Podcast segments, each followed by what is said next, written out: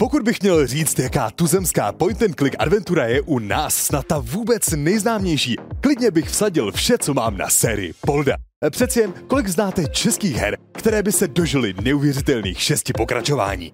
Jak často se setkáte s tím, že k vám hra promlouvá hvězdnými hlasy českého dabingu, které z televize pozná i vaše babička? Série Polda se zapsala do české herní historie nesmazatelným ingoustem a nedávno se dočkala vydání svého sedmého dílu. Jak jste už ovšem možná slyšeli, samotným startem značně zacloumalo piráctví, eh, které by očekával snad jenom málo kdo. O tom, jak to se startem Poldy 7 skutečně bylo, nám přišel povědět producent a programátor projektu Petr Svoboda. Pocity jsou uh, dobrý, protože hra je hotová, že jo, bylo to docela náročný, hlavně ten konec je vždycky náročný, prostě dodělává se, hledají se chyby. A jsem rád, že se to konečně vydalo a že prostě se to lidem líbí, většině lidem se to líbí a hra prostě funguje a prodává se to teďka už. No. A jak je to vlastně z historií celé série Polda? Protože a i třeba v Poldově 7 jsme vlastně narazili na krásnou narážku právě na Sleep Team, ano, což ano. když jsem projížděl Wikipedii, jestli chápu správně, byl originální tým, který ano, vlastně za ano. hrou stál. Ano. A je to teda vlastně hra Sleep Teamu nebo hra Zima Software? No ono to bylo tak, že vlastně uh, ta hra Polda vznikala, vznikla v době, uh, v roce, někdy v roce 95-6, kdy se tři studenti dohodli, že udělají právě hru a udělali Poldu a přišli s tím za Martinem Zimou, že by to chtěli distribuovat, jo. A on jim zajistil tu distribuci. Ale oni, když toho Poldu potom dodělali, tak byl to velký úspěch, ale oni už další adventuru dělat nechtěli. Oni prostě chtěli dělat uh, bulánky měli takovýhle koncept, že udělali ty bulánky a díky tomu vlastně ten Martin Zima toho Poldu převzal a vzal na to jakoby nový tým, včetně mě, kde já vlastně u toho Poldy uh, jsem od Poldy 2 a od té doby to jakoby táhnu já a Zima Software v podstatě. Takže ty si právě jako nastoupil vlastně v době i největší slávy série Polda, ano. zrovna u toho druhého dílu. Ano, přesně tak to je. No. Teda, mně je zle. Z čeho to může být? Že by to byla tréma? U druhého dílu se na vývoji podílel sám Petr Svoboda a vlastně se jednalo o doposud nejoblíbenější díl celé série. Také se víc opíral o mnoho narážek na politické nebo slavné osobnosti. Mohli jsme se tak seznámit s postavami Cezara, Napoleona nebo Pamelu Anderson. Je vidět, že už tady měli tvůrci ze Zima Software ambice prosadit se v zahraničí. I když prosadit, možná raději řekněme utahovat si ze zahraničí. A právě tyto ambice se s každým novým dílem jen prohlubovaly. Se Hele, ten krab skutečně zmizel. Třetí díl přenáší pankráce do New Yorku, Karibiku a dalších exotických míst, kde má co by soukromé očko vypátrat hokejistu Jaromíra Jégra. Experimentování s novým prostředím, stejně jako s grafickými možnostmi v sérii Polda rozhodně nechybělo. Pankrát svůj vzhled totiž ve hrách několikrát vystřídal. Počínaje od čtvrtého dílu z roku 2002, kde se hra odklání od původní 2D grafiky do 3D. A víte, co se zde také poprvé objevilo? Ano, je to mnoho fanoušky milované i nenáviděné cestování časem s profesorem Santusovem. Ze své dovolené na Havaji se Pankrác vydává do komunistické Francie roku 2011, ale zabloudí i do pravěku a ještě dál. Od původní české vesničky se už tým naprosto odklonil. Navzdory nejasnostem příběhu se však tento díl dočkal v celku kladného hodnocení. A to hlavně díky novému kabátku. Oheň hoře. Já splnit co ty chtít a ty mi dát svou zbraň. O, oheň! Oheň! Oheň! No a pátý polda se už kompletně utrhne z řetězu, když je Pankrác vyslán, aby pomocí již známého stroje času vyřešil ty nejpalčivější historické události starověkého Řecka či Egypta. Následně začali vývojáři poprvé koketovat s mobilními platformami. To dalo za vzniku Java hře Polda 5 Sexy prší, která odkazovala na oblíbenou minihru ze třetího dílu. Následně se série pomalu začala vracet ke svým kořenům. Donedávna poslední šestý díl vsadil opět na kreslenou 2D grafiku s kombinaci s prvky 3D. Do Česka jsme se ale nevrátili a pakrát si zde povolán, aby nalezl ztracený seznam vítězů Oscarů, díky čemuž se potká s několika celebritami, či spíše jejich karikaturami. Hra si ze slavných mnohem utahuje a vtipně jim komolí jména, nebo spíš trapně? Já vás znám, vy jste herečka, že jo? S bývalkou jsem se díval na jeden váš film, bylo to nějak Anděl nosí baťu. Šestý díl v mnoha fanoušcích vyvolal frustraci a touhu vrátit Pankráce zpátky domů. A to se naštěstí splnilo. Pankrát se v sedmém díle vrátil do rodných vod a navíc poprvé v historii nebude na všechno sám. A to bylo tak, že já jsem pro Martina Zimu dělal nějakou hru Mutarium, real-timeovou strategii, kterou jsme dělali s kamarádem jedním. A my jsme mu ji právě nabídli k tomu, aby, aby, aby dělal tu distribuci téhle hry. Jemu se to líbilo, já jsem teda uh, mu tu hru dal k dispozici. Pak jsem ale ze Zima Software na chvilku přestal spolupracovat, protože jsem uh, dělal na hře Dreamland což se moc nepovedlo. A na základě té naší spolupráce, kterou jsme měli s tím Mutáriem, tak mě Zima, Martin Zima oslovil, že bych dělal eh, hlavního programátora této série, což vlastně funguje do dneška.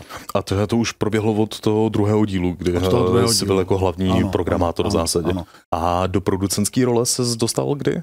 Do producentské role jsem se dostal u Poldy 6, protože to bylo tak, že vlastně uh, po Poldovi 5, který uh, neměl moc velký úspěch, uh, tak prostě Martin Zima se rozhodl, že už to ukončí, celou tuhle sérii. Uh, měl tam i nějaký ztráty z Bloodlineu a tak, takže už se vlastně rozhodl, že jakoby v herním průmyslu skončí. Ale uh, moje touha dělat hry je obrovská, já to prostě mám strašně rád, takže jsem chtěl dělat něco, co se týče her. A tak jsem se rozhodl, že udělám konverzi starých Poldů na Android a na iOS. A když jsem potom viděl, jaký je o to obrovský zájem, že ty lidi to prostě kupujou, stahujou, líbí se jim to, píšou mi, tak jsem si řekl, tak co kdybych zkusil udělat ještě Poldu 6, že přece jenom jako zkusme to oživit.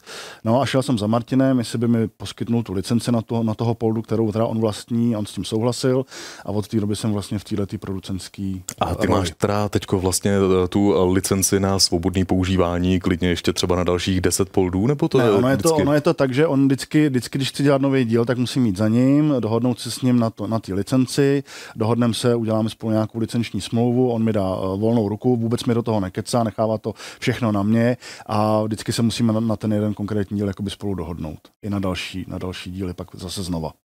A to, což znamená, že teda teď už vlastně sérii Polda nevytváří vyloženě Zima Software, ne, ne, ne. A, ale přímo v podstatě ty, jako, ano, jako ano. Petr Svoboda. Ano. Protože stále, pokud vím, název Zima Software nebo Zima Soft můžeme uh, najít tady ve veřejném rejstříku eh, jako vlastně zaniklou společnost, ano, ano. A, což znamená, že její vlastnictví a vlastnictví jejich značek právě a připadlo vlastně panu Zimovi, který ano. vám to jako může licencovat, licencovat dál. A jak to, že teda vlastně nadále a i třeba na Steamu nalezneme jako výváře a vydavatele stále napsaný Zima Software? No, tam jde o to totiž, že Martin Zima vlastní tu značku Polda.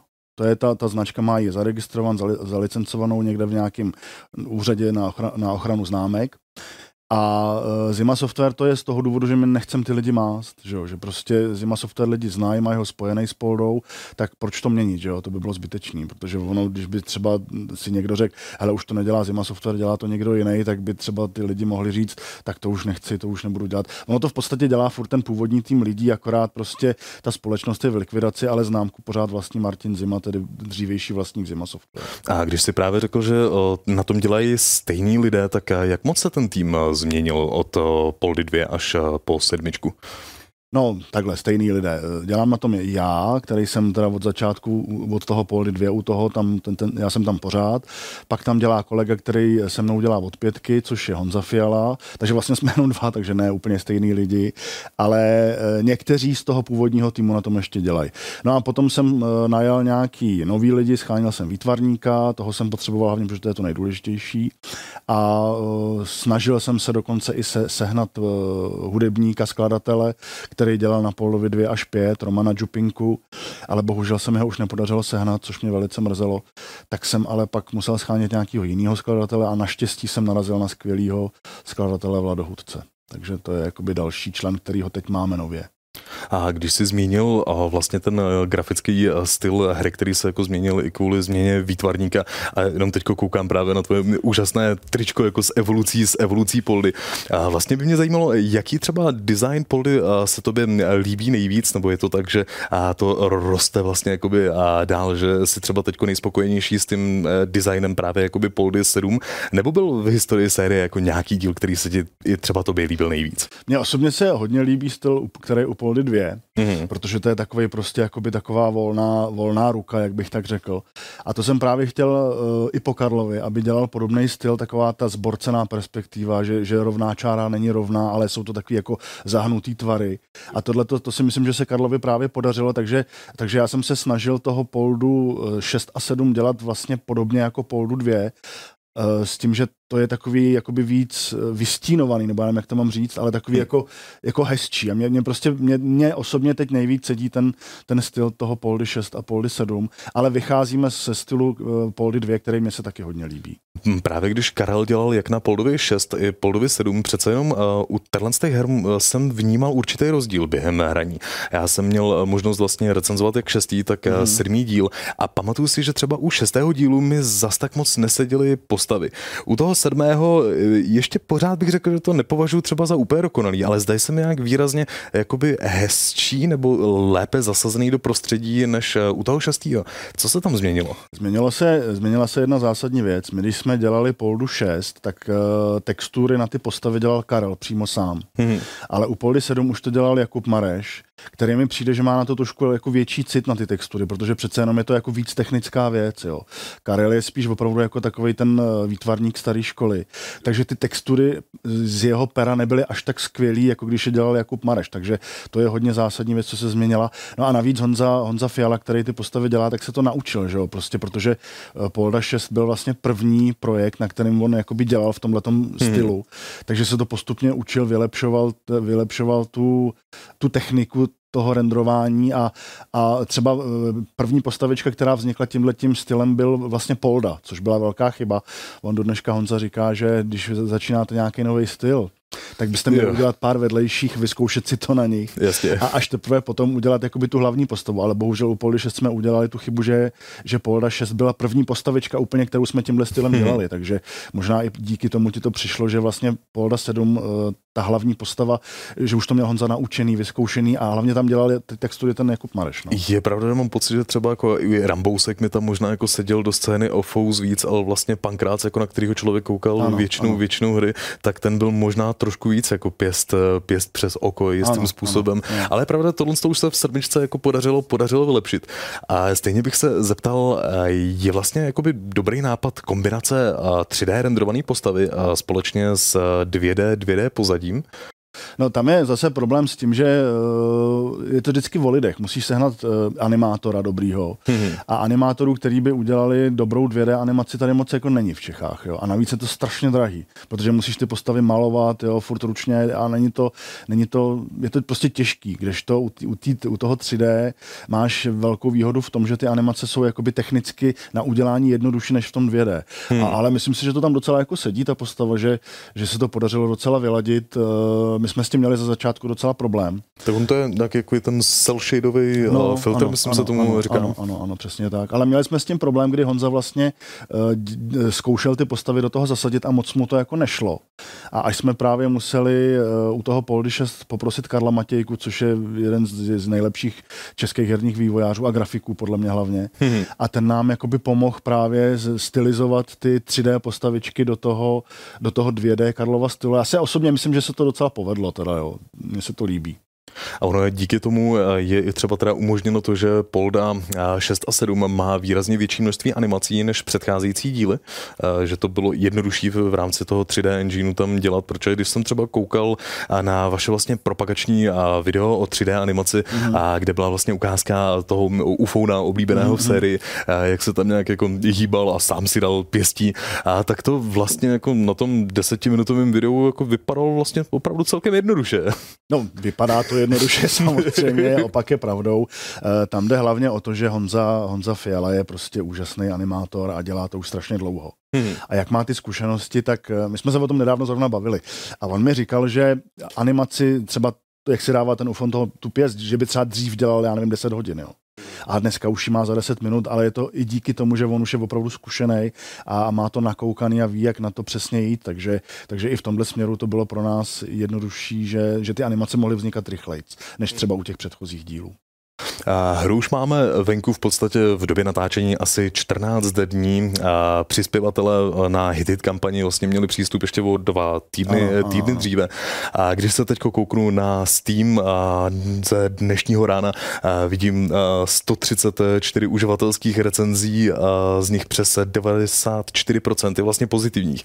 Takže by mě zajímalo, jaký jsou reakce a reakce vlastně od hráčů a prvotních, prvotních jako testérů je všechno v pořádku. Hele, zatím máme ve směs fakt kladný, kladný recenze, teda kladný ohlasy od, od fanoušků a od lidí, co to hrajou, což mě teda obrovsky těší, že jsme je nesklamali, protože oni nám u Poldy 6 vyčítali hodně, že, že je strašně jednoduché. Jo. Hmm. A my jsme se teďka vlastně snažili toho Poldu udělat, aby, aby jsme těm fanouškům vyšli trošku vstříc jo. a aby byl prostě trošku složitější a, a to, na, to mě hodně lidí píšou, že, že se povedlo a že se prostě Polda 7 jako těm lidem líbí, takže z toho mám, z toho mám velkou radost. No. Hmm.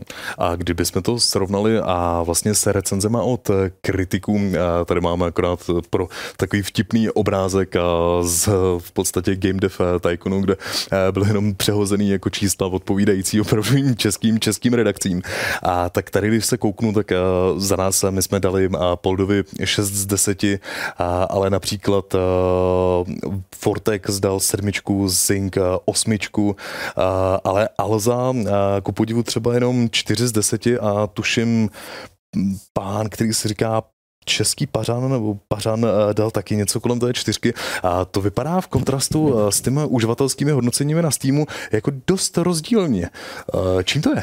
Já taky nevím, hele, já jsem, já jsem vždycky, když, když si pročítám ty, ty recenze, tak říkám si, hele, tak jsou to profíci, jsou to novináři a měli by nějakým způsobem jako odhadnout, odhadnout v podstatě, jak se to lidem bude líbit a, a nemyslím si, že by se ty, ty, rece, ty recenze, ty známky za ty recenze měly takhle rozcházet, jo. Mm-hmm. Já ale jako nejsem samozřejmě herní novinář, takže, takže nevím, kde to, kde to je. Prostě já jsem si vždycky myslel, že recenzenti jsou lidi, kteří opravdu dokážou tu hru objektivně zhodnotit, ale, hmm. ale podle toho hodnocení to vypadá, že vlastně objektivní hodnocení nejde vůbec udělat. Jo? Že, že to je vždycky jenom názor člověka, byť je to teda profesionál novinář, takže za mě je to spíš takový trošku zvláštní, že, že, že ty recenze se takhle rozcházejí. Já nevím, nevím, proč to je, nevím vlastně.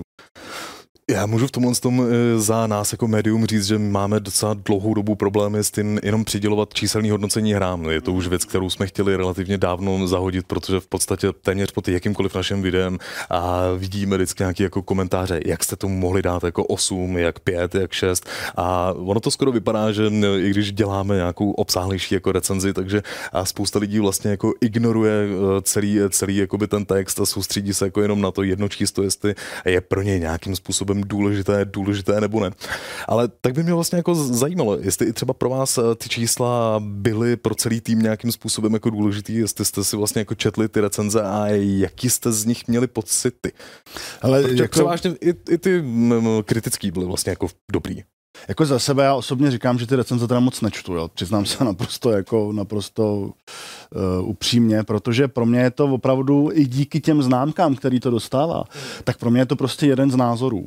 Pro mě je daleko důležitější vidět, že eh, když je to, dejme tomu třeba na nějakém serveru Metacritic, jo, kdy, kdy je to vlastně sloučení všech těch možných recenzí, tak pro mě je daleko důležitější vlastně to celkový číslo, jak se to lidem líbí, eh, když je to třeba, já nevím, ze 400-500 názorů, tak to je pro mě důležitější, než vlastně názor jednoho člověka, který mu to zrovna nemuselo sednout. Jo.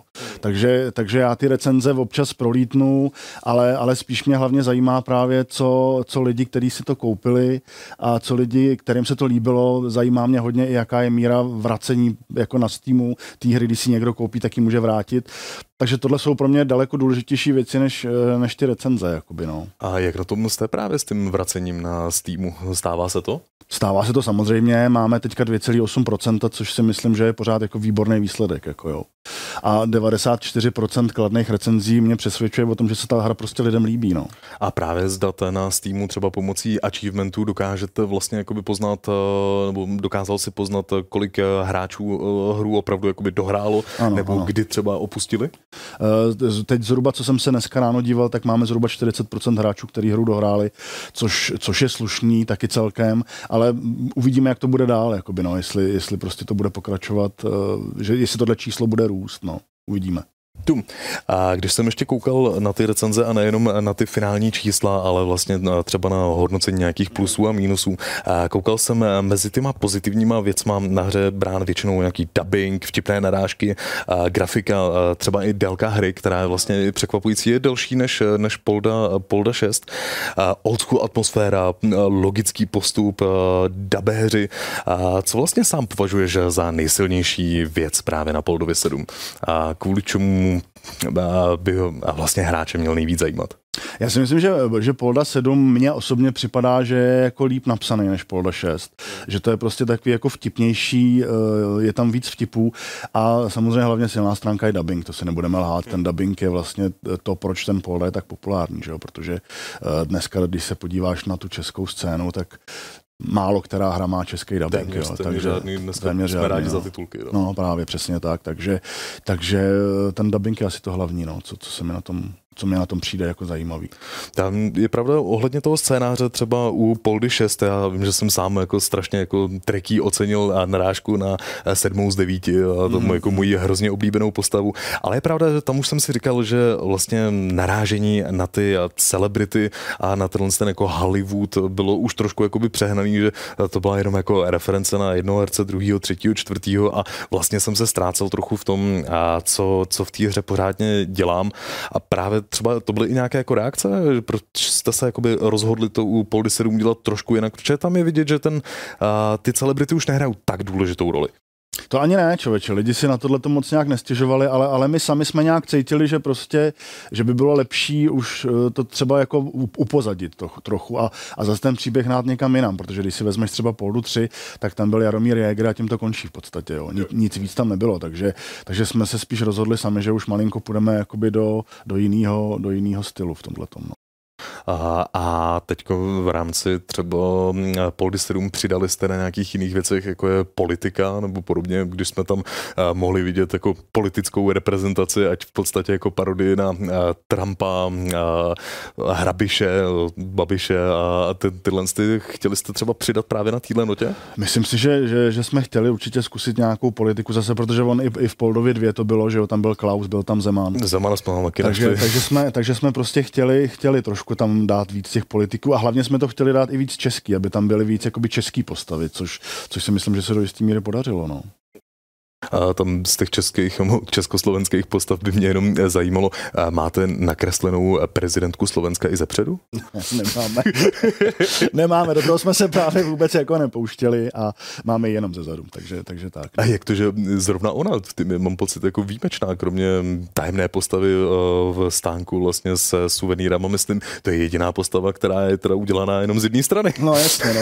no to já ani nevím, jako my jsme se jí možná nechtěli dotknout, aby by náhodou, nedej bože, to viděla, tak aby si neřekla, že jste mi dali, teda jo. Aby nebyla no, moc karikovaná. No, přesně, tak jsme ji radši, tak jsme ji radši namalovali ze zadu, no. Ale já jsem jako od začátku chtěl, eh, aby tam, aby tam byl jakoby souboj mezi Čech, Čechama a Slovákama, takže v podstatě proto to tam je, proto tam je i ten Flygun a Fivko, což jsou jakoby zástupci těch jednotlivých národů a mně se, to, mně se tohle líbí, no, jakože to jsem tam jako chtěl mít, no. A to nás lehce přivádí k i těm negativnějším stránkám nebo negativnějším věcem, které jsme právě jako vyčetli a v těch recenzích občas třeba trapné vtipy, některé minihry, zbytečné předměty, nelogické hádanky, ale objevily se právě v mínusech i youtubeři. Někomu se nelíbilo, že byly vlastně jako do hry přidány a že to mohlo působit trošku násilně. Tak by mě zajímalo, byli tam youtubeři právě jako kvůli tomu, že to je už dneska třeba jakoby součást součást moderní kultury, nebo to byla vlastně třeba víc snaha o propagaci titulu? Ale já si nemyslím, že by to tam bylo na sílu, jo. Ono, já vím, že se tohle to jako objevilo, jo. Samozřejmě nikomu to neberu, je to názor. Ale, ale když si vezmeš ten příběh, který se vlastně točí okolo toho, že stará garda lidí se chce vrátit k VHS kazetám a nenávidí prostě uh, internet díky tomu, že prostě, že spousta lidí už se nedívá na, uh, na, na filmy, ale kouká spíš na obsah na YouTube, tak, tak bez těch youtuberů by to prostě podle mě nefungovalo, kdyby tam kdyby tam, kdyby tam nebyli, tak, tak ten příběh prostě nefunguje. Takže nemyslím si já osobně, že to je na sílu a myslím si, že, že to tam naopak sedí. Prostě takhle jsme to zamýšleli, že ten příběh se právě bude točit okolo toho, že stará garda chce eh, se vrátit do starých časů, ale všichni víme, že už, prostě, že už se to nevrátí, že, že prostě dneska ty youtubeři, streameři a, a nebo jak, jakkoliv si říkají, tak prostě už jsou dneska taková ta hlavní, hlavní kulturní věc, na kterou mladí lidi koukají, takže proto jsme ten příběh postavili takhle. Jakoby, jo. A jak padla role právě zrovna na Fivka a Flygana? Uh, to jsou dva youtubeři, kteří hodně hrajou naší hru uh, na, na, na YouTube právě, znají tu hru. To je jakoby originální díly. No, originální díly a my jsme právě chtěli, aby to byly kluci, který tu hru znají, který mají rádi a který navíc mají ještě tu fanouškovskou základnu, která na toho Poldu ráda kouká. A proto, proto prostě jednoznačně padla volba na tyhle ty dva, protože ty, tu, eh, ty toho Poldu jako rádi hrajou, takže to byl hlavní důvod. A podíleli se nějakým způsobem na jejich roli v rámci scénáře, že třeba eh, byli jim vlastně napsán jako dohromady, tady tohle to jako přečtěte a je hotovo, nebo tam probíhala nějaká iterace a měli možnost se třeba jako vyjádřit k tomu, jestli ta jejich postava by se takhle skutečně chovala nebo ne. Já jsem, já jsem jim to nabízel, člověče, bude se divit, nabízel jsem jim to, ale nechtěli. Oni, oni mi řekli, hele, já si to chci zahrát, chci vědět, jaký to bude a já to namluvím a pak si to budu chtít zahrát. A vůbec nechtěli. Jako. A když jsem jim říkal, hele, a nebude vám jako vadit, že si z vás budeme dělat srandu? Ne, vůbec, naopak. Jako, jo. Takže, takže do scénáře vůbec nezasahovali, ale bylo to i díky tomu, že nechtěli prostě. Jo? jo, OK. A jak uh, oni to měli s dubbingem? Protože uh, viděli jsme vlastně několik jako záběrů z toho, když uh, hlavně ty si uh, s jednotlivými herci a dubéry uh, si se jakoby fotil ve studiu. Uh, u těchto fotek, ale myslím, že jsem ty youtubery neviděl. A přišlo mi, že i třeba ze hraní hry kvalita jejich nahrávek byla trošku jiná než u zbytku herců. Hele, tam jde, my jsme to dělali jsme to normálně ve studiu, mm. klasicky. Eh, máme tam i fotku s youtuberama ze studiu, dělali jsme to s nima vše, ze všema třema najednou, eh, s Petrem Lexou, s Fivkem a s Flyganem. A já, bohužel to je moje chyba, to přiznám, že jsem uh, zapomněl jednu stránku textu doma. To znamená, že oni pak odjeli z toho studia a pak mi museli jakoby dodatečně nahrávat něco doma, protože znovu už jsem mi do Prahy ne- netahal, protože Fivko je z Bratislavy a Flygan je z Ostravy, tak to si dovedeš představit, že asi docela kus cesty. Takže některé věci museli nahrát doma, tak možná díky tomu vlastně vzniklo tohle, ten, ten tvůj pocit. No. A e, pokud bych se jenom zeptal, vlastně ta jedna stránka textu e, teoreticky v rámci nějakých procent e, jejich výkonů, jak velký jaký kus to je. No ale ty, ty youtubeři měli tak já nevím tři stránky, jo, takže to je v podstatě jedna třetina, takže, takže mm-hmm. to je docela dost. Jako no. jo. Třeba u Luďka Soboty, který namlouval asi 80 stránek, by se to ztratilo, ale u, u, tý, u těchto menších postav se uh, se to nestratí, protože prostě jedna stránka je docela dost. No. Jsem blbej, no, prostě jsem to zapomněl doma. No. A, a pracoval se uh, s nima, vlastně teda pracoval se s youtuberama dobře, co se týká uh, takového toho režijního dohledu. Uh, nechali se, řekl bych správně, jakoby komandovat jako do role, měli správný výrazový prostředky, nebo byl velký rozdíl mezi tím nechat něco nadabovat youtubera a něco nechat nadabovat profesionálního herce? Já se přiznám k jedné věci. Eh, já jsem z toho měl docela strach. Protože přece jenom člověk, který uh, není herecky školený, tak je to těžký. Já jsem dělal i, dělal jsem i fanouškovský dubbingy doma ve svém malém studiu a, a vím, že občas to bylo těžký. Prostě ty lidi nějakým způsobem směrovat v momentě, kdy jsou nepolíbený dubbingem jako takovým, tak je to těžký. Ale ty youtubeři, člověče, fakt jsem se toho bál, ale hrozně mě překvapili, jak to bylo dobrý. Jo, takže prostě jsem je Samozřejmě komandoval jsem je, někdy jsem je musel trošku jako vést nějakým směrem, ale, ale ve směs to bylo dobrý a fakt jsem byl hrozně mile překvapený, jak jim to šlo. Mm-hmm. A jak to tam bylo právě s podporovatelema na Hiditu, protože eh, jeden vlastně jako z týrů, který eh, měli možnost vlastně fanoušci si zaplatit a byl eh, svázán i s tím, že si budou moct potom nadabovat nějakou postavu ve hře. Já přiznávám, a za sebe jsem si vlastně téhle věci všiml až na samotném konci hry, mm-hmm. kdy už jsem neměl pořádně možnost si vlastně některý z těch hlasů přepnout a vyzkoušet si, jak, jaký je. Takže právě i fanoušci se s vámi sešli ve studiu. Já, já se věnuju amatérskému dubbingu a občas natáčím nějaký voiceovery a takovéhle věci, takže mám u sebe doma, kde, kde pracuji, já mám větší byt, takže mám tam kancelář a mám tam i studio malý, takže tyhle ty fanoušci vlastně byli všichni u mě doma a dabovalo se v mém studiu, protože je zase nesmysl, abych platil profi studio v Praze, když mám doma malý studio. Mm. Takže ty byli všichni u mě a všichni dabovali, všichni dabovali u mě. Někteří to nadabovali doma, ale většina z nich přijela za mnou a dabovalo se to, dabovalo se to u mě doma v Ústí nad Labem a nějakým způsobem jsem je režijně i vedl. Mm-hmm. A v rámci z těch jakoby hlasů byl i třeba nějaký z těch fanouškovských, který by si doporučil si v menu třeba přepnout, že ti připadal opravdu jakoby dobrý, nebo máš nějaký jakoby oblíbený stavárnění někoho? Líbil se mi hrozně jeden fanoušek, eh, který, já totiž eh, dělám ještě dubbing na Phoenix pro dubbing, jestli to znáš, jo. A, a dokonce jsem tam právě jednoho fanouška doporučil, který mi přišel opravdu moc dobrý a ten teďka s náma dabuje právě ve Phoenixu, takže toho určitě doporučuji, daboval, daboval Jardu Klátila, ale teď, teď si za boha nevzpomenu, jak se jmenuje, vím, že, vím, že má přezdívku na Phoenixu Red, ale nevím, nevím to jeho jméno, to si teď fakt ne, nespomenu, jo. takže ten stojí určitě za to a ještě jeden ufon se docela poved, takže ten by, toho bych taky docela, docela uh, doporučoval si za. A na co jsem si ovšem v rámci jako dubbingu uh, lehce stěžoval v recenzi já, byl právě uh, hlas vlastně hlavního hrdiny od uh, Luďka Soboty a to pana Luďka Soboty, který musím přiznat, že mi přišel o něco takový, nevím jestli pomalejší, já jsem si potom analyzoval, protože ve hře je vlastně úsek z Poldy 2, a kde bylo vlastně možné si docela dobře vedle sebe no, srovnat, ano, ano, ano. jaký byl právě jakoby dubbing pankráce ve dvojce a jaký v sedmičce, protože tam byl použitý vlastně originální audio soubory. Mm-hmm. A, a pak jsem vlastně zjistil, že v rychlosti to až tak moc není a přišlo mi, že Pankrác v sedmičce jakoby věci třeba neprožíval zas tak moc, že ten scénář byl trošku o něco víc čtenější než hranější. Je to tak?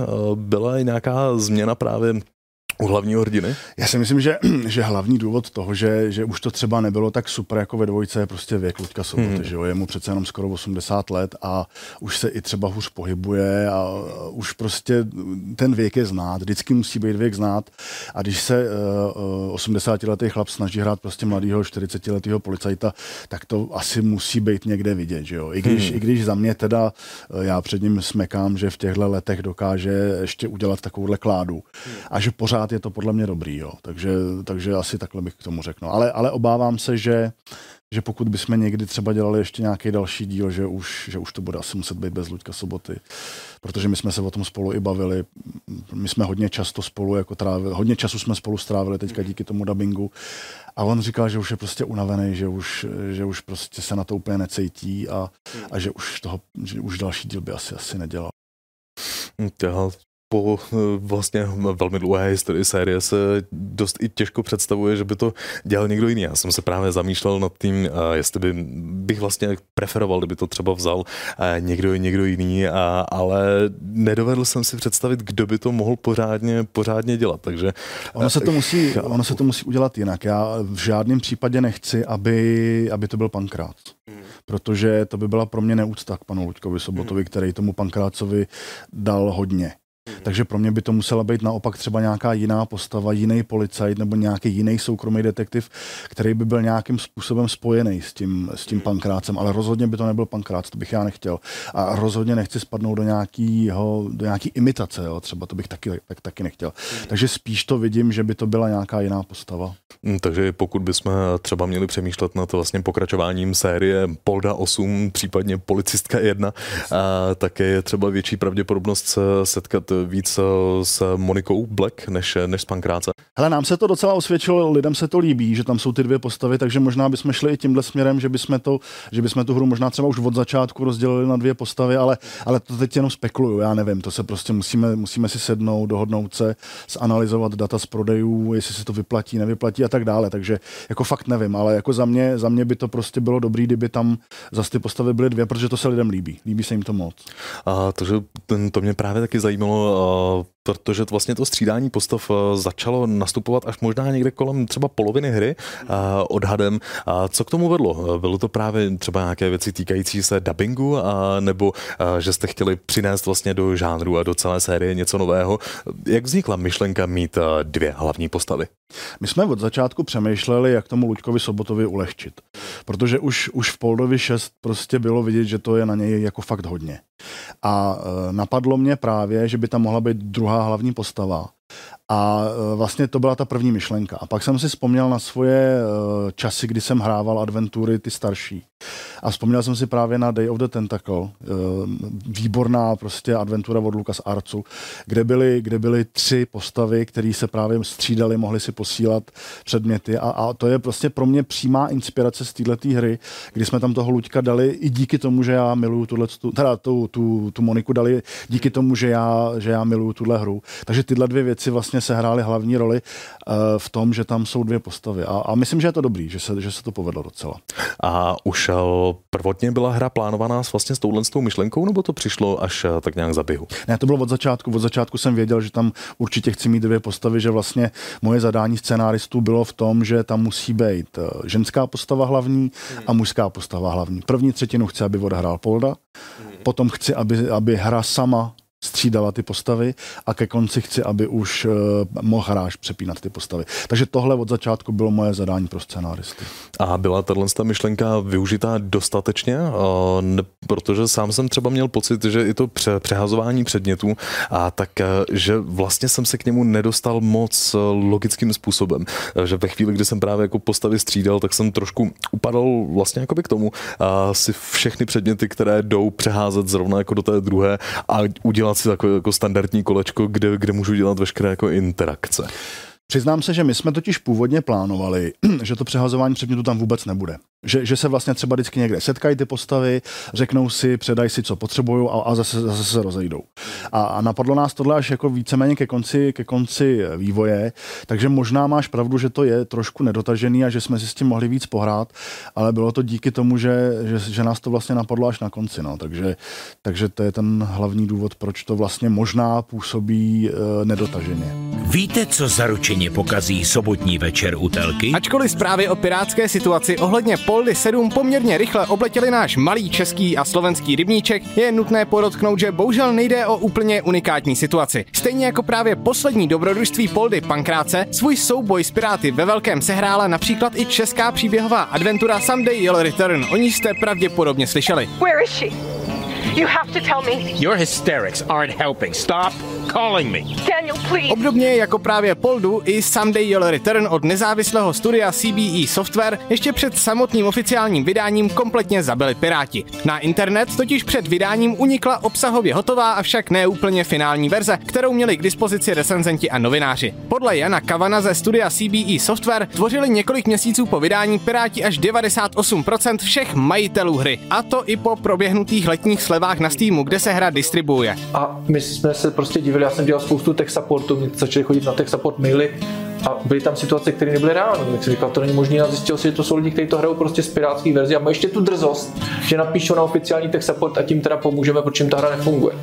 Bohužel se hra od svého vydání na začátku května roku 2020 stále nevyhrabala ze špatných čísel a její potenciální úspěch tak byl zazděn. I když ale samotní výváři zhazují vinu zejména na piráctví, v době, kdy se tohle řešilo nejvíce, se objevilo několik českých vývářů, kteří zároveň zmiňovali jiné problémy s vývojem a především marketingem hry. Jistá vina tak může být i jinde, a to v kvalitách hry jako takové. A vypadá to, že se historie opakuje právě s Poldou 7. A ačkoliv za to nespochybitelně může právě devastující piráctví, může v tom roli opět hrát i kvalita hry. Konec konců se na tom zhodují téměř všichni domácí novináři a hra si v tom lepším případě odnáší jenom lehonce nadprůměrná hodnocení a v některých případech dokonce průměrná, ne lehce podprůměrná. My jsme ji v naší recenzi doporučili na 6 bodů z 10. Právě i to může hrát velkou roli, včetně poměrně neefektivního marketingu, ale o tom zase někdy příště. A začali jsme se pobohlížet po tom, co bude dál.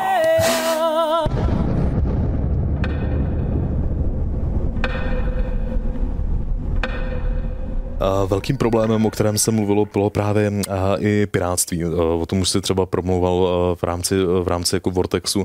A kdy teda vlastně hra unikla na pirátské stránky? Bylo to před vydáním, při vydání?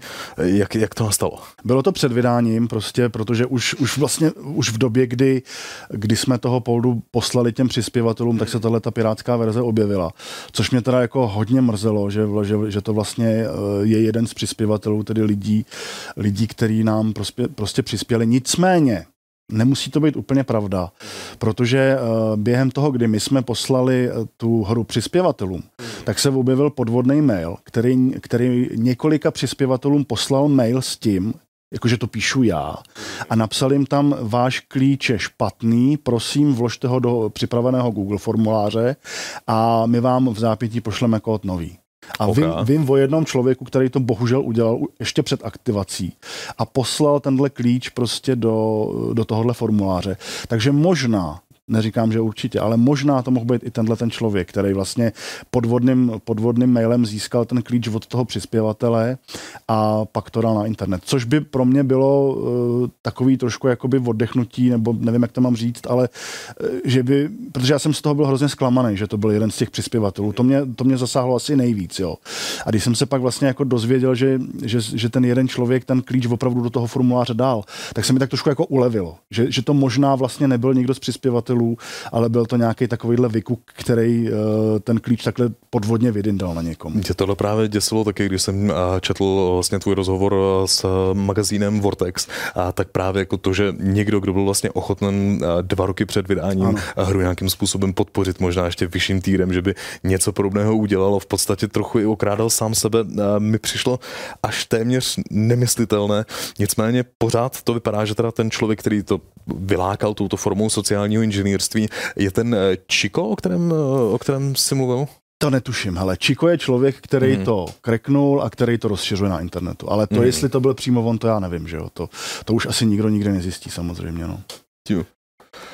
V rámci toho rozšiřování, co mi přišlo taky a dost strašlivé, byly některé ty komentáře. Tady zrovna no, screens, to je... ulož to, když jsme vlastně informovali o té novince. Tohle to už je, doufám, verze, která tam dávno není dostupná, ale jenom informace. Polda 7 je pokračování klasické české point and click adventury. Bohužel legální kopie hry se prodává za 30 euro, což je opravdu vrchol.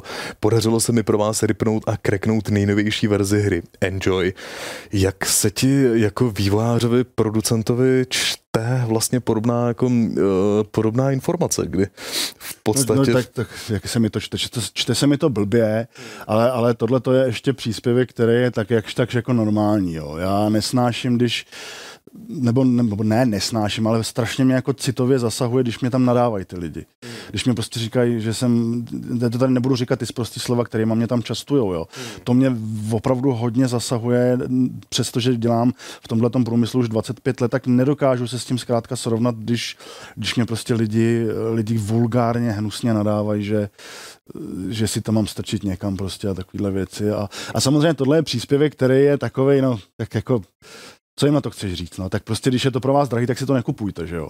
Jenomže samozřejmě, když, když, když máš, když prostě si jdeš někam do krámu a vidíš tam drahý auto, tak si ho taky nekoupíš, že jo. A, a přeci tě to neopravňuje, neopravňuje k tomu, aby ho ukradl, že jo. Ukradlo, ještě no, se smál no, prodejci. Smál, takže to je v podstatě jako v podstatě podobný, no. Tak prostě, když ti to připadá drahý, tak si počkej na slevu, která samozřejmě jistě bude, že jo. A až to pro tebe bude přijatelná cena, tak si to kup, ale tohle to je, to k tomu mám říct, no.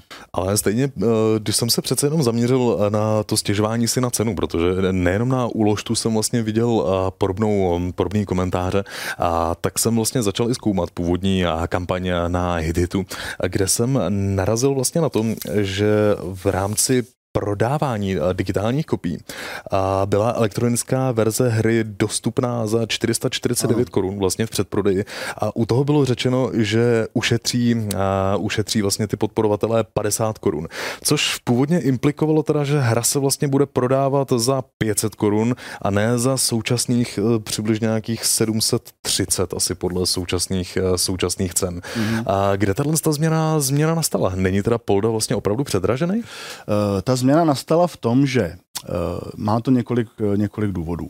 Je to díky tomu, že já jsem pesimista a nevěřil jsem tomu, že se bude něco na Steamu prodávat. Nevěřil jsem tomu prostě. To, jako, to, to tak je.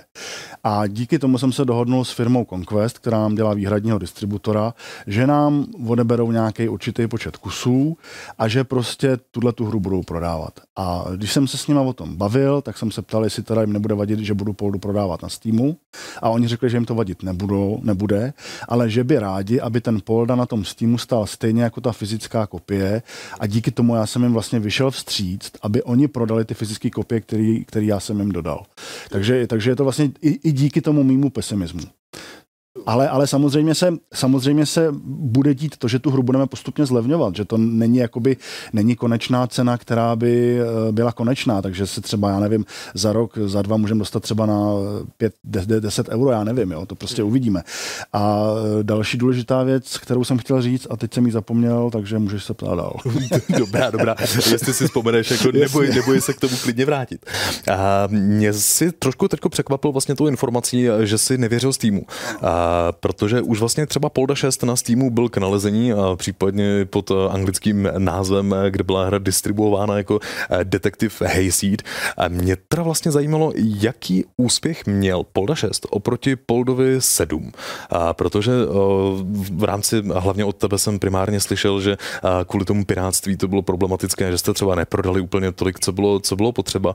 Ale když jsem se koukal vlastně na analýzy právě z týmu, tak jsem zjistil, že třeba Polda 7 má na Steamu čtyřikrát víc recenzí než Polda 6. Je to tak? No to je totiž právě i ten důvod, eh, proč jsem tomu nevěřil.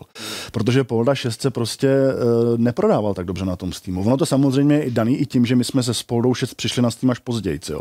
A že se vlastně od začátku eh, prodával jenom jako fyzické kopie. Takže možná to je, i to je ten důvod, který mě utvrzoval v tom, že, že vlastně na Steamu se nic neprodá. No ale opak je pravdou. Teda musím říct, po té kampani, kterou vlastně nebo kampani po, po té kauze, dejme tomu, to můžu takhle říct, která se objevila díky tomu pirátství, tak, tak hodně lidí prostě si myslím nás podpořilo koupilo si tu hru a já jim za tohle fakt jako chci hrozně moc poděkovat, že, že vlastně, když vidějí, jakou, jakou prožíváme situaci, že opravdu se v podstatě semkli a, a začali to kupovat a teď už jsme s prodejem na tom poměrně dobře. Myslím si, že už, už, už si můžeme říct, jo, je to dobrý prostě. Jo. Takže to, to, jsem, to jsem prostě rád, že opravdu ty lidi mě dokázali podpořit a fakt jim za to moc děkuju. Fakt moc jako. A jak to bylo vlastně s marketingem hry? Protože já jsem chvilku přemýšlel třeba nad tím, jestli a se o Poldovi 7 vlastně dostatečně mluvilo. Já musím přiznat, setkal jsem se vlastně s tou vánoční, vánoční verzí, kdy jsme to měli možnost vyzkoušet, tuším, to byly minulé Vánoce. Ano. Uh, ale přišlo mi, že se vlastně o Poldovi zas tak moc nemluvilo a potom jeho jako příchod pro mě byl a docela vlastně jako nečekaný, že to přišlo, řekl bych nějak jako z čistého, z čistého nebe. Uh, I mám pocit, že třeba my sami vlastně v redakci jsme dostali kopii ještě třeba po, eh, po vlastně těch eh, přispěvatelích eh, na Hiditu, tak mě zajímalo, byl marketing hry vlastně v pořádku? Hele, eh, řeknu to takhle. My jsme velice malý studio. Jo, a na to, aby jsme, si, aby jsme si dovolili zaplatit nějaký velký marketing, prostě nemáme peníze. Eh, to znamená, že my jsme, my jsme spíš zvolili ten způsob eh, toho, že budeme se snažit právě to propagovat na tom YouTube. Snažili jsme se prostě oslovit ty streamery a youtubery a snažili jsme se prostě rozesílat spíš klíče redakcím, jako jste vy, aby si to zahráli a zpropagovali to tímhle tím způsobem, protože kdyby my jsme měli platit nějaký drahý reklamy, tak se nám to prostě nevyplatí. Jo. To znamená, že pro nás je opravdu jednodušší dělat ten marketing, marketing takhle low costově, řeknu. A, a čekat třeba eh, v průběhu jednoho roku, že se to ty lidi postupně rozvědějí, než dělat nějakou obrovskou kampaň, která nás bude stát strašný ranec a, a ve finále se prodá v podstatě sice hned na začátku, ale prodá se stejný počet kopií, jako se prodá třeba za rok. Jo. A dá už se teda teďko třeba porovnat právě, jak je na tom start Poldy 6 a Poldy, Poldy 7, když už se teďko ta situace začíná, začíná zlepšovat, protože třeba sám si nejsem jist, omlouvám se za blbou, jasně, bl, bl, blbý dotaz, ale jestli vlastně celá ta kauza s tím čikem nemohla třeba té propagaci trochu pomoct? Propagaci určitě pomohla, myslím si, že hodně pomohla i, i tou apelací na ty lidi, že, mm. že vlastně pochopili, že, že, že když si tu hru nekoupí, takže třeba vlastně nemusí už ani žádná další vzniknout. Mm. Takže to určitě pomohlo a, a Polda, Polda 7 je na tom teďka paradoxně, paradoxně o malinko líp, než byl na začátku Polda 6. Aha. No. Když jsem měl možnost se kouknout vlastně na kampaň na Hiditu, a tak a bylo vlastně požadovaná částka na vývoj hry 400 tisíc a vy jste přitom vybrali a přes milion 437 tisíc dokonce, což je 359% původního cílu. To skoro vypadá, že byste mohli vytvořit vlastně tři poldy za cenu jednoho. Ale ono je to, ono je to zase daný tím, že já jsem strašně pesimista. Hmm. A já jsem prostě, když jsem to, já jsem prostě chtěl dělat poldu. Mě to hmm. prostě baví, já to miluju, tuhle sérii a chci to dělat, jo. A e, když jsem tam tu částku 400 tisíc dával, tak to byl nějaký takový střízlivý odhad. Říkal jsem si, tak to by možná ty lidi mohli dát. Hmm. Nicméně na tu vlastní hru je potřeba daleko víc peněz, jo. Teď mi to vyšlo na milion 600 tisíc, třeba celá ta hra, jo. Ale tím, že vybereš milion 400 tisíc na hiditu, tak to samozřejmě neznamená, že ty peníze opravdu dostaneš. Jo. Ty musíš jednak zaplatit DPH z toho, což je veliká darda. Jo. Pak musíš zaplatit provizi hit hitu, pak musíš zaplatit to výrobu. Teď můžeme být skoro na polovině. No víceméně, já, já jako hmm. dostanu se k tomu. Hmm. Uh, musíš zaplatit výrobu všech těch různých jako odměn typu sošky a karty a podložky. To znamená, že ve skutečnosti na ten vývoj já dostal asi 750 tisíc. Jo mm-hmm. který já jsem opravdu mohl vzít a mohl jsem je investovat do toho vývoje. Takže to rozhodně není tak, že bych na to dostal celou tu částku. A rozhodně to není tak, že by milion 400 tisíc stačil na vývoj celého poldy. Mm-hmm. Vývoj celého poldy mě stál milion 600 tisíc a v to v tom ještě není můj plat. Jo. Mm. Takže tak. To v tu chvíli a vlastně celá ta kampaň byla teda primárně, bych eh, řekl, možná pro marketing, aby se o hře začalo jako mluvit. A, a... Ano, a proto, aby, aby, aby se Petr Svoboda trošku uklidnil a viděl, že o to lidi mají pořád zájem. Jo. To byl mm. primární cíl. To, že se vybralo o tolik víc, je pro mě veliký plus a mm. znova za to chci lidem poděkovat. Ale bylo to hlavně primárně proto, abych, abych se ujistil, že o to lidi stojí.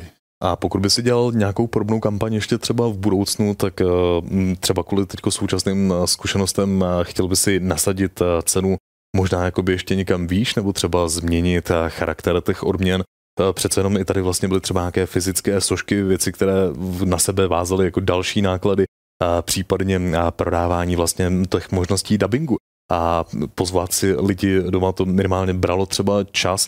Pokud by si dělal jinou kampaň, chtěl bys si něco změnit? No něco by se změnit asi muselo, asi bychom určitě chtěli vybrat víc peněz, aby v tom mhm. částečně, aspoň trošku byl nějaký, nějaká moje odměna za to, mm. že, to mhm. že, že, že, že, se na, že na té hře pracuju. Takže bychom asi, asi dali nějakou vyšší částku a e, kdyby se ta částka nevybrala, tak prostě bychom opravdu už asi museli e, vývoj Poldy ukončit a, a nechat ho odpočívat v herní historii. A zpětně vlastně ještě i ten problémům s pirátstvím eh, hodnotíš jako dobrý nápad, eh, že v rámci vlastně té kampaně měli a podporovatelé na Hititu přístup ke hře dříve, že to byla vlastně možná ta cesta, eh, jak hra se vlastně jako dostala k pirátům na začátku? Jako nepovažuji to úplně za chybu, i když samozřejmě jsme se několikrát o tom uh, dohadovali v týmu, jestli to náhodou nebyla chyba. Já osobně to za, úplně za chybu nepovažuji. Uh, za chybu považuji to, že jsem tam nedal tu protipirátskou ochranu, u který si myslím, že by právě eliminovala to, že by to uniklo ještě dřív, než to vlastně vůbec vydáme. Jo. Ale, ale zase, co jiného těm lidem mám nabídnout. Že jo? Já prostě jim můžu nabídnout fyzickou krabičku hezkou, můžu jim nabídnout nějakou brožurku s textama, uh, s podpisama ale, ale tím, že jim tu hru dám eh, o, o 14 dní dřív, tak si myslím, že tím jim dávám najevo, jo, jsem rád, že vás mám, eh, dělal jsem to hodně pro vás a tady tu hru máte. Máte ji dřív než ty ostatní, takže myslím si, že to je, že to je poměrně velký lákadlo, který, který tam je, ale, ale musí tam opravdu být nějaká pořádná protipirátská ochrana, aby, aby to prostě vydrželo. A ještě bych se chtěl kouknout vlastně na marketing e, jako takový, e, protože mě vlastně zajímalo, jaká je, má být třeba správně spádová stránka pro člověka, který hledá informace o Zima Software, případně přímo o Poldovi. Mě vlastně trochu zarazilo, že mi přišlo, že všechna pozornost byla směrovaná právě na tu editovou stránku, kde se člověk mohl dočíst nejvíc a nebo další na web Polda 5, který si nejsem jistý, jestli je vlastně přímo tvůj, nebo je fanouškovský. Uh, jak, jak to je? Je to tak, že eh, primární zdroj pro naše fanoušky naše facebooková stránka. Eh, tu hodně jakoby aktualizujeme, tam se snažíme dávat novinky. Eh, stránky Polda 5 moc neudržuju, nicméně chystám teďka nové stránky, doufám, že se to podaří nějakým způsobem dát. Bude to mít i jinou doménu a chtěli bychom tam víc prostě o tom Poldovi mluvit. Na Polda 5 CZ tam toho moc neříkáme, takže pro nás je primární opravdu teďka ten Facebook. Mm-hmm. A na Facebooku jsme měli možnost teď vidět e, vlastně i cosplayera Pankráce, který ano, ano, ano. vyrazil potom na Comic Con. A jak se podařilo, protože musím přiznat, sám bych nikdy nečekal, že zrovna Polda e, bude mít cosplay a ještě udělaný takhle dobře. To je, to je skvělý, no. To je, to je brácha Jakuba Mareše, mm. což je náš výtvarník a to je jeho brácha a on je známý uh, cosplayer mm. a on má toho Poldu rád. A on prostě eh, díky tomu, že na tom dělal jeho bratr, tak tomu chtěl trošku pomoct, takže díky tomu vlastně tenhle ten kostým udělal. A díky tomu jsme teď třeba byli i na Comiconu, měli jsme tam nějakou přednášku, nějakou podpisovou akci, takže on nám vlastně pomáhá i takhle s tou propagací. A musím teda říct, že ten kostým je úžasný, no, že, že, když jsem to viděl, tak jsem si říkal, to snad ani není možný. Nebej tam ten jeho v obličej, tak si snad myslím, že to je animovaný. Tak jako. on vypadá jako chodící animace. Tak, no, no, no. A ta vlastně jako tato jakoby myšlenka na podobný cosplay, ta byla ještě před vydáním hry, anebo to se jenom teďko dalo dohromady rychle v rámci komiku? On, on, mi volal až, až potom, ale mám pocit, že, že Kuba mi říkal, že, že už to plánuje další dobu, ale ozval se mi až potom, co jsme vlastně půjdu vydali, takže uh, na tohle úplně přesně neumím odpovědět. A jak je na tom vlastně zbytek, zbytek série, protože i v rozhovoru pro Vortex jsme třeba měli možnost si přečíst o tom, že byly původní plány na udělání remasteru Poldy 2, jehož jistý nástřel jsme vlastně třeba v Poldovi 7 mohli, mohli vidět. A tam to vypadalo tragicky až vlastně tím způsobem, že budeš sám chtít končit vlastně s herním, s herním vývojem a že teda už vlastně ze značky Polda neuvidíme téměř vůbec nic. Začíná se ten názor pomalu měnit? Eh, svítí ještě někde trocha naděje? Naděje svítí vždycky, že jo, naděje umírá poslední, jak se říká. Mm. Za mě je to tak, že eh, teď jsem určitě slíbil, nebo teď, teď určitě pracuji na Mac verzi, kterou jsem už slíbil v hit, hitové kampani, tam nechci přispěvatele zklamat. Další, mm. co budu dělat, je Android iOS verze Poldy 7, to jsem taky slíbil. A hmm. pak se uvidí, uvidí, co bude. No. Uh, asi, asi bych udělal i ty starší díly na Steam, protože to v podstatě stojí jenom moji práci, kterou dělám jakoby ve svém hmm. volném čase, takže, takže mě to nestojí žádný peníze.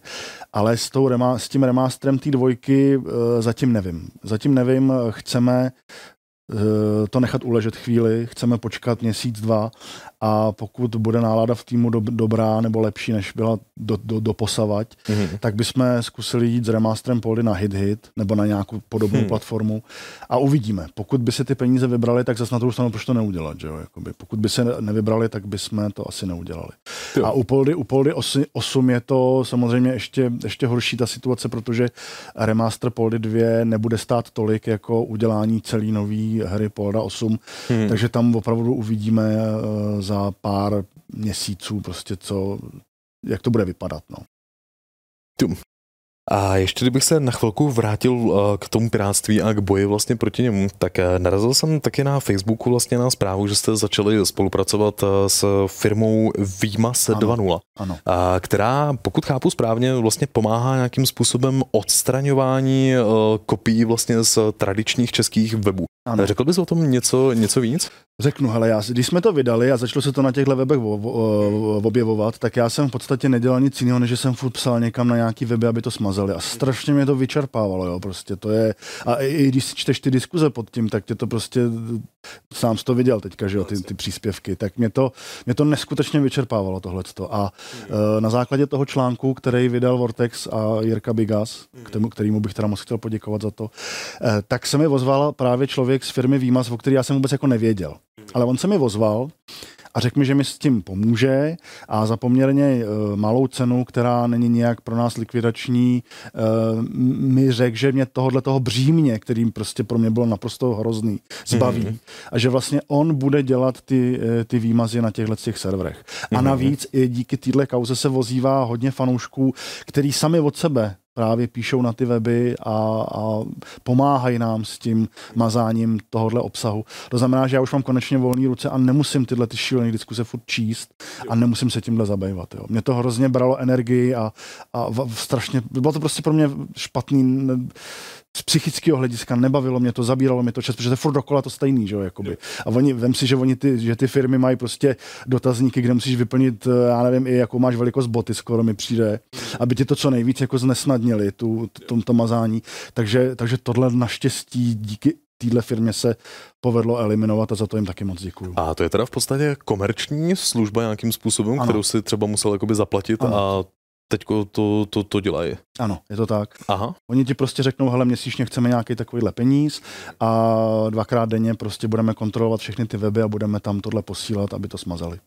A zkoušel se třeba kouknout na to, a jestli vlastně je tohle třeba levnější řešení, než když by si chtěl do hry implementovat nějakou protipirátskou ochranu? To určitě levnější je, no. Mm. Protipirátské ochrany jsou docela drahý a je u nich jeden zásadní problém, že nevydržejí. Že prostě mm. stejně dřív nebo později eh, to někdo krekne a dřív nebo později to prostě, že se to na těchto serverech uloží. Jo. Takže mm. stejně by tě potom vlastně čekalo ještě jednou to samé. Jako jo. A jak náročné vlastně bylo teda původně hru kreknout? A já když jsem se koukal eh, vlastně i na zpátek na tu hititovou kampaň, a tak mě samotného v dnešní době lehce překvapilo, že jsem viděl v rámci těch týrů možnost si objednat krabicovou verzi hry, kde bylo přímo napsáno, hra bude, hru bude možné nainstalovat z DVD anebo stáhnout pomocí přiloženého licenčního klíče. Ano. V dnešní době přímá instalace z DVD, eh, která by byla nějakým způsobem chráněná, mi přijde velmi problematická. Ale my jsme to nakonec, my jsme to nakonec udělali jenom na Steam, to znamená, mm-hmm. že mhm. vlastně to DVD, který ty máš, tak je instalátor Steamu a mm-hmm. jsou tam ty datové soubory té hry, to znamená, že vlastně eh, jediný, jedinou výhodu, kterou máš, když máš to DVD, že když máš třeba pomalejší internet, tak to nemusíš stahovat, jo. ale nainstaluje se ti to z DVD, to znamená, že, že to je vlastně úplně stejná verze, jako je na Steamu. Jo. Mm-hmm. Takže to není jako tak, že by, že by to byla verze, která je oddělená jako úplně od, od nějaký elektronické distribuce. No a pokud jde o tu ochranu, eh, já jsem u Poldy 6 měl nějakou ochranu, byla drahá, fakt byla drahá a stejně padla, jo. Sice až za půl roku, ale padla a u toho Poldy 7 asi si říkám, že jsem to udělal blbě. Měl jsem tam tu ochranu asi opravdu dát lepší, zaplatit jí, ale těžko říct. No. Po bitvě je každý generál a nevím, jak by to vypadalo, kdybych tam tu ochranu dal. A to byla teda vlastně to, co máme v Poldovi 7, nějaká forma ochrany, kterou si vyvíjel sám, nebo je to akorát? V Poldovi, v Poldovi 7 je ochrana z týmu akorát. Jo, napojení na no. API. No ale oni, oni tam mají nějakou ochranu právě, že, že neumožňují, když to jenom překopíruješ ty soubory na nějaký jiný počítač, takže tam mají vysloveně ochranu, kdy oni si očekují, jestli tu hru opravdu vlastní, že si ti běží s tím a tak dále a tak dále. Jo. A závěrem bych se možná tady ještě pozeptal uhledně těch plánů do budoucna. Od Poldy 6 to bylo přibližně nějakých 8 let, myslím. A můžeme teda vyhlížet nějaké další hry od Zima Software, no, případně přímo hlavně, hlavně od tebe v kratší době? Hele, já na tohle fakt teďka nedokážu vůbec odpovědět. Já prostě teďka jednak potřebuji si odpočinout, eh, jednak potřebuju eh, vydělat nějaký peníze trošku, protože jsem do toho hodně investoval, tak se teď musím věnovat chvilku něčemu jinému. A eh, plány já fakt nevím. Hele, já bych jako rád udělal aspoň třeba ten remaster, zkusil ho. Hmm. To, že to dám na hit, hit mě v podstatě nebude nic stát. Když se ta kampaň podaří, tak pak budu přemýšlet o něčem dalším, ale, ale řekl bych, že ten remaster toho Poldy 2 to bude pro mě takový odrazový můstek, abych opravdu viděl, že, že, že ty lidi to pořád jako chtějí a že, že jsou ochotní mi ty peníze na to dát. No. A s tím, že teda Mac verzi udělám určitě Poldy 7, určitě udělám iOS a Android verzi Poldy 7 a z největší pravděpodobností uh, udělám asi i verze starších dílů na Steam. Dobro, tak to je asi všem. Já moc děkuju za rozhovor a přeju hodně štěstí s budoucíma prodejma i projektem. Rádo se stalo, moc dobře se mi s tebou povídalo, moc díky za pozvání a budu se těšit třeba někdy příště. Mějte se hezky a uh, udělejte nám radost a kupte si Poldu 7, to je pro nás fakt to nejdůležitější a moc díky všem, kteří si ho už koupili. Díky. Jak jste sami slyšeli, tak možná situace kolem Poldy 7 nebude tak horká, jak to zprvu vypadalo. My sami budeme Petru Svobodovi a celému týmu Zima Software přát hodně štěstí do budoucna a budeme doufat, že se můžeme společně těšit i na některé jejich další projekty. Jak se vám rozhovor líbil a jestli byste si právě od těchto tvůrců chtěli sami něco nového zahrát, nám rozhodně napište do komentářů a my se na vás budeme těšit zase u příštího videa. Ahoj!